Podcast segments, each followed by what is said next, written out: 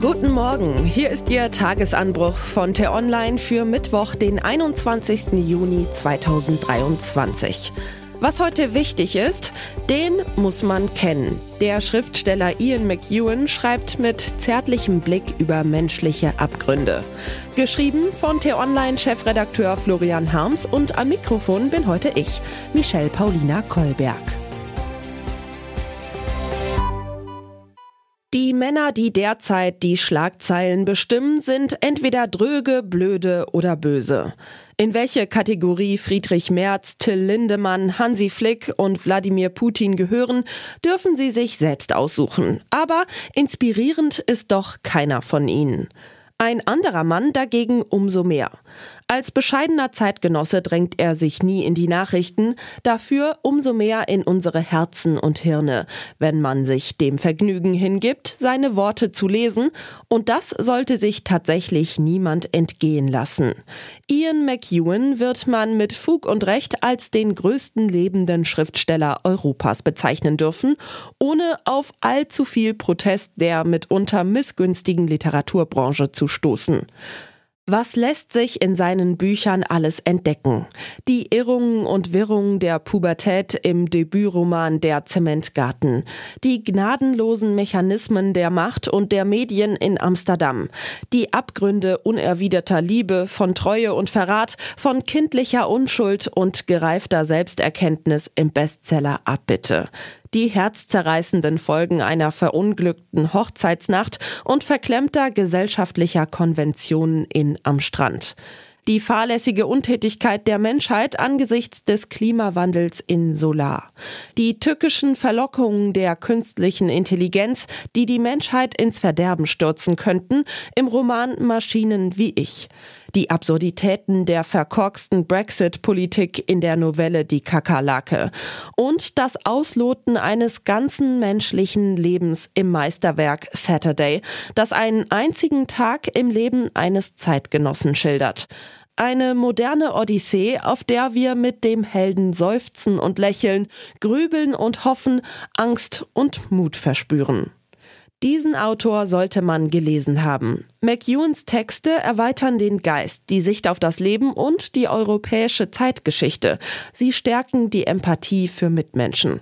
Und wer ungern liest, kann ihm in seinen gelegentlichen Interviews zuhören, läuft dann allerdings Gefahr, das Beste zu verpassen.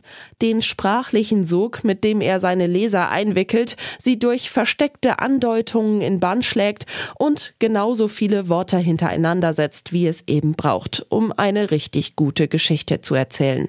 Keines mehr und keines weniger. Tiefe Liebe beinhaltet die Angst, sie zu verlieren, ist so ein Satz des großen Ian. Heute feiert er seinen 75. Geburtstag. Wir schicken einen imaginären Blumenstrauß über den Kanal und versichern ihm unserer zärtlichen Leserliebe. Bitte noch lange weiterschreiben, Mr. McEwen. Was heute wichtig ist. Hilfe abseits der Schlachten. Angesichts der tobenden Kämpfe in der Ukraine mag es seltsam anmuten, schon über den Wiederaufbau des kriegsgebeutelten Landes nachzudenken. Genau das aber tun Regierungs-, Finanz- und Wirtschaftsvertreter ab heute in London bei der Ukraine Recovery Conference. Völlig zu Recht. Der britische Premierminister Rishi Sunak und der per Video zugeschaltete ukrainische Präsident Volodymyr Zelensky eröffnen die Konferenz. US-Außenminister Anthony Blinken hat seine Teilnahme zugesagt. Von deutscher Seite sind Außenamtschefin Annalena Baerbock und Entwicklungsministerin Svenja Schulze dabei. Dramatische Suche in der Tiefe. Die Suche nach dem verschollenen U-Boot Titan, mit dem eine fünfköpfige Crew zum Wrack der Titanic hinabtauchen wollte, hält Beobachter in aller Welt in Atem. Seit Sonntag fahnden die kanadische und die US-amerikanische Küstenwache fieberhaft nach den Havaristen. Das Tauchboot verfügt nur über begrenzte Sauerstoffvorräte, die etwa bis morgen reichen dürften.